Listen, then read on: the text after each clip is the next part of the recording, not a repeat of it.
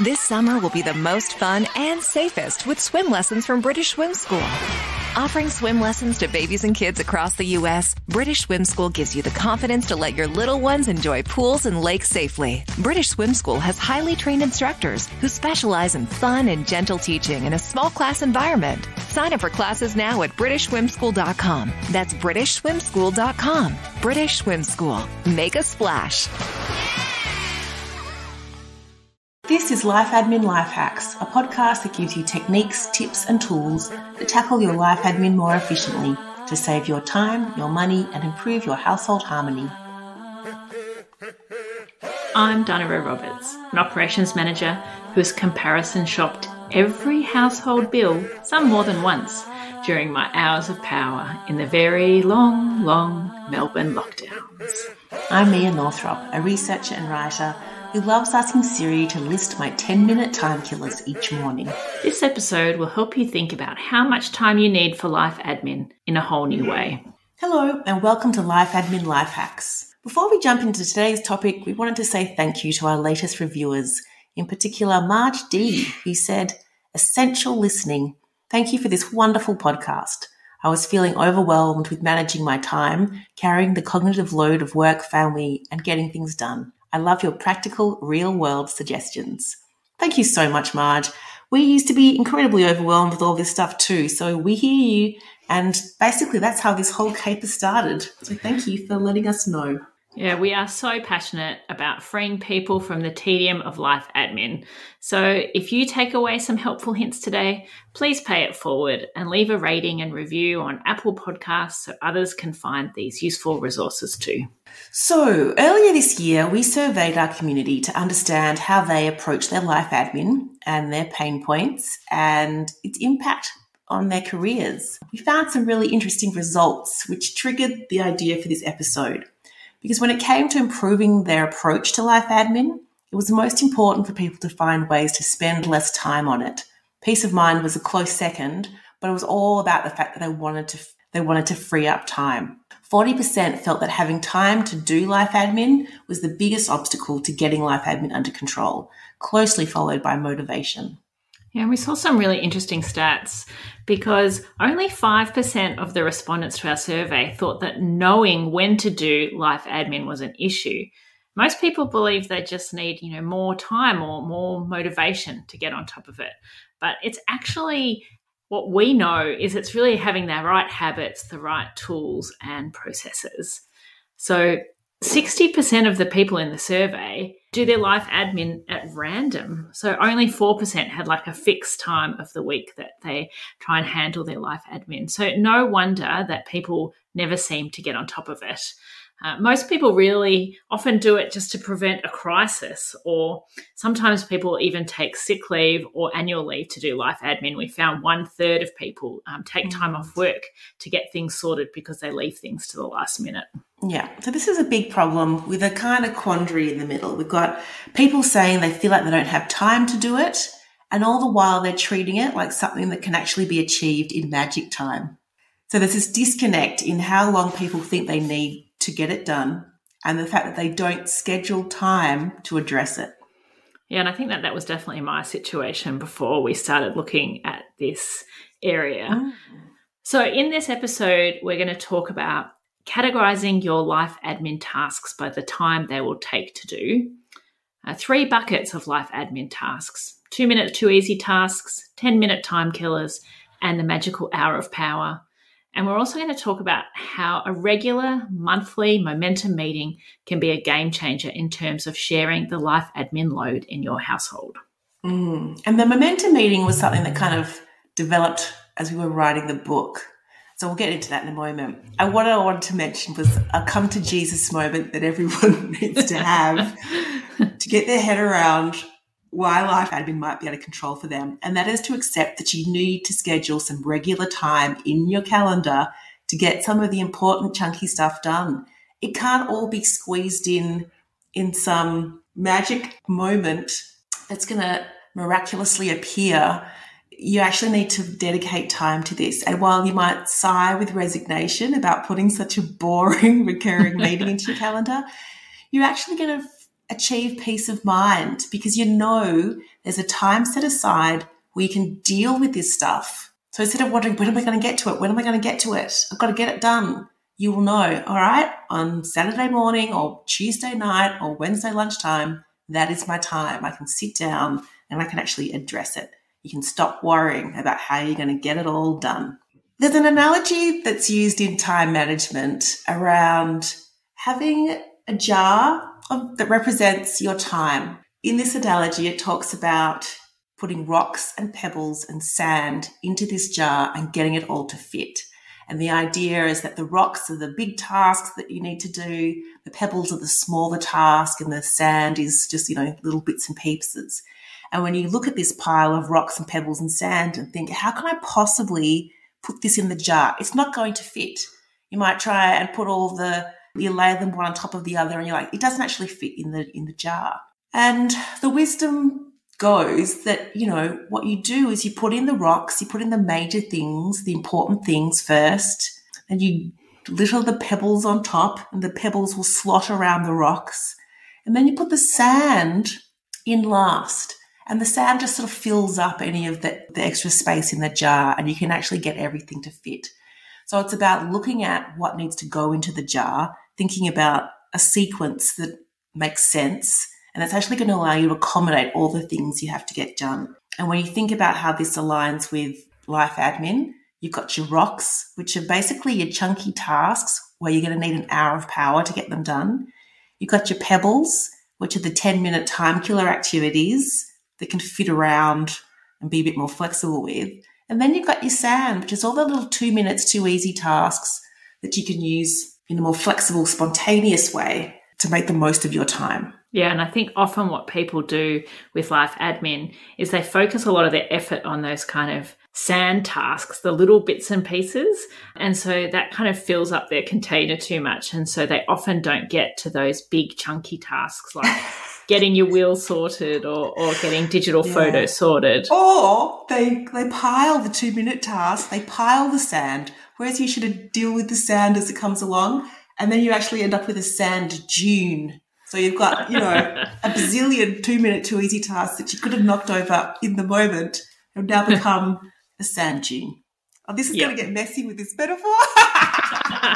yeah, I think maybe we go. we filled the jar too much. So as Mia had mentioned, we wanted to talk about those sort of three groups of tasks. So we consider those rocks, the big meaty tasks, hours of power, the 10 minute tasks, uh, pebbles, and two minute to easy tasks, the sand. So should we actually start off with those two minute to easy tasks and tell us what you think fits into that category um, and how you go mm. about approaching them? And this is the thing when you when a when a task comes your way, the first thought needs to be all right, is this a two minutes too easy? Is this one of those fast, easy things that can be done as soon as it's popped up on my radar? And it might be I've opened an email and there's a bill and I need to pay it. And basically, if you open up your banking app and deal with it right then and there, it's done, it's gone, it's off your to do list. And it has literally taken you two minutes and you never have to think about it again. You can, you know, upload the bill, delete the email, move on. So if it's one of those kinds of tasks, don't add it to a list. Don't stockpile it for later. Just get it done right there and then. And I think one of the traps that people often fall into, particularly when it comes to emails, is that they open their email even when they don't have two minutes and they might mm. open 10 emails in the two minutes and then all of them kind of bank up and create this mayhem. So I think the really important thing is don't even open your email unless mm. you've got two minutes to action the task that sits there. Wait till a time when you've got, you know, two or five minutes and knock off a couple of emails straight away. Yeah. Don't be tempted to open them when you've got a five second break between tasks. Yeah.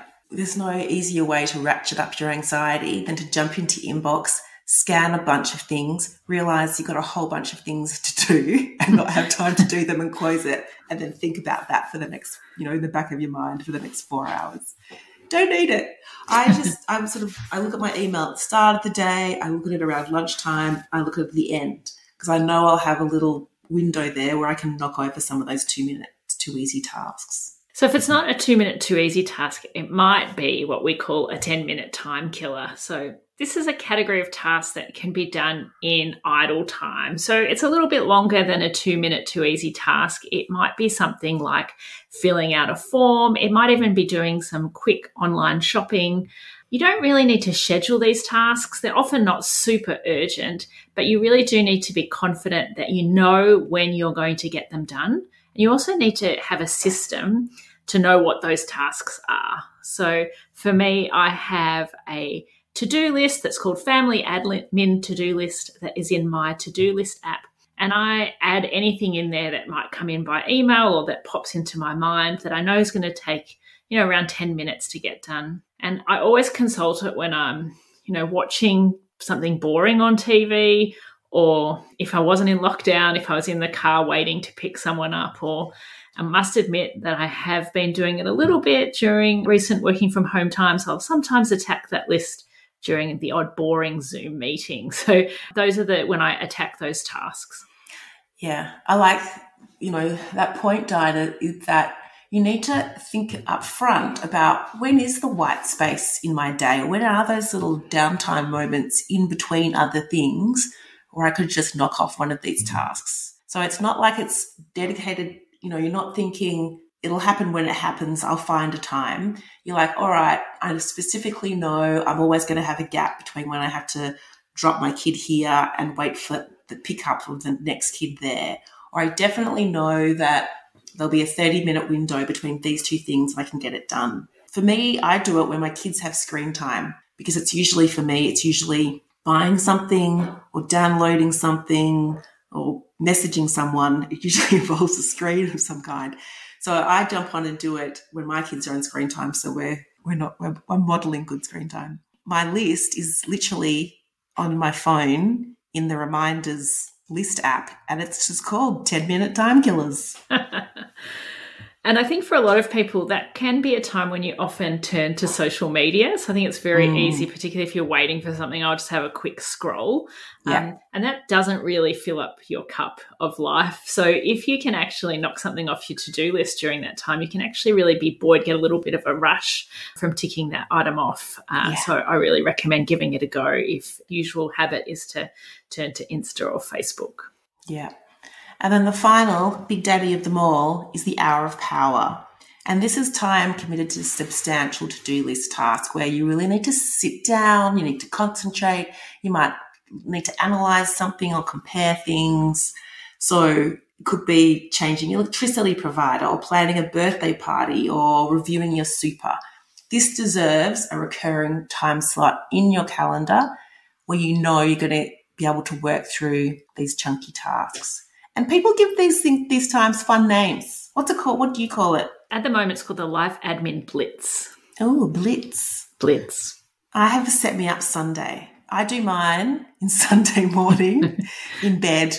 I do it fortnightly and I get up, I'll go and grab my laptop and I'll sit in bed and I'll just, you know, knock over whatever my hour of power thing needs to be. But people call it, you know, Monday magic time or giving it a little name helps put you in the right mindset. And you got to think about what else do you need in your environment to make this time tolerable? You know, is it a glass of wine? What can you do to set up your environment so that you'll comfortably sit down and dedicate yourself to this task for an hour? Maybe need a little reward at the end of at the end of it. Yeah. So when we first started, I definitely had an hour of power or life admin blitz once a week. I used to have it on a Sunday morning. And then over time, I actually found that I was so on top of my life admin, I didn't need to have it every week. I, yeah. I actually changed it to once a month.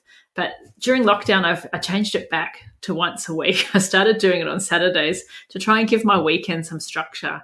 And I have actually comparison shopped everything, like mm. more than once, something. So I guess it's made me feel like at least every weekend of lockdown, I've achieved something. And that's really helped with my uh, mental health, I think, just that feeling of achievement every weekend. Mm. I have two of my, on my hour of power list at the moment. One of them's an advanced care directive so, you know, that'll be fun. but um, it's something that I've wanted to do for a long time. And yeah, and I've got the other thing on there is to buy a rug for the kids' bedroom.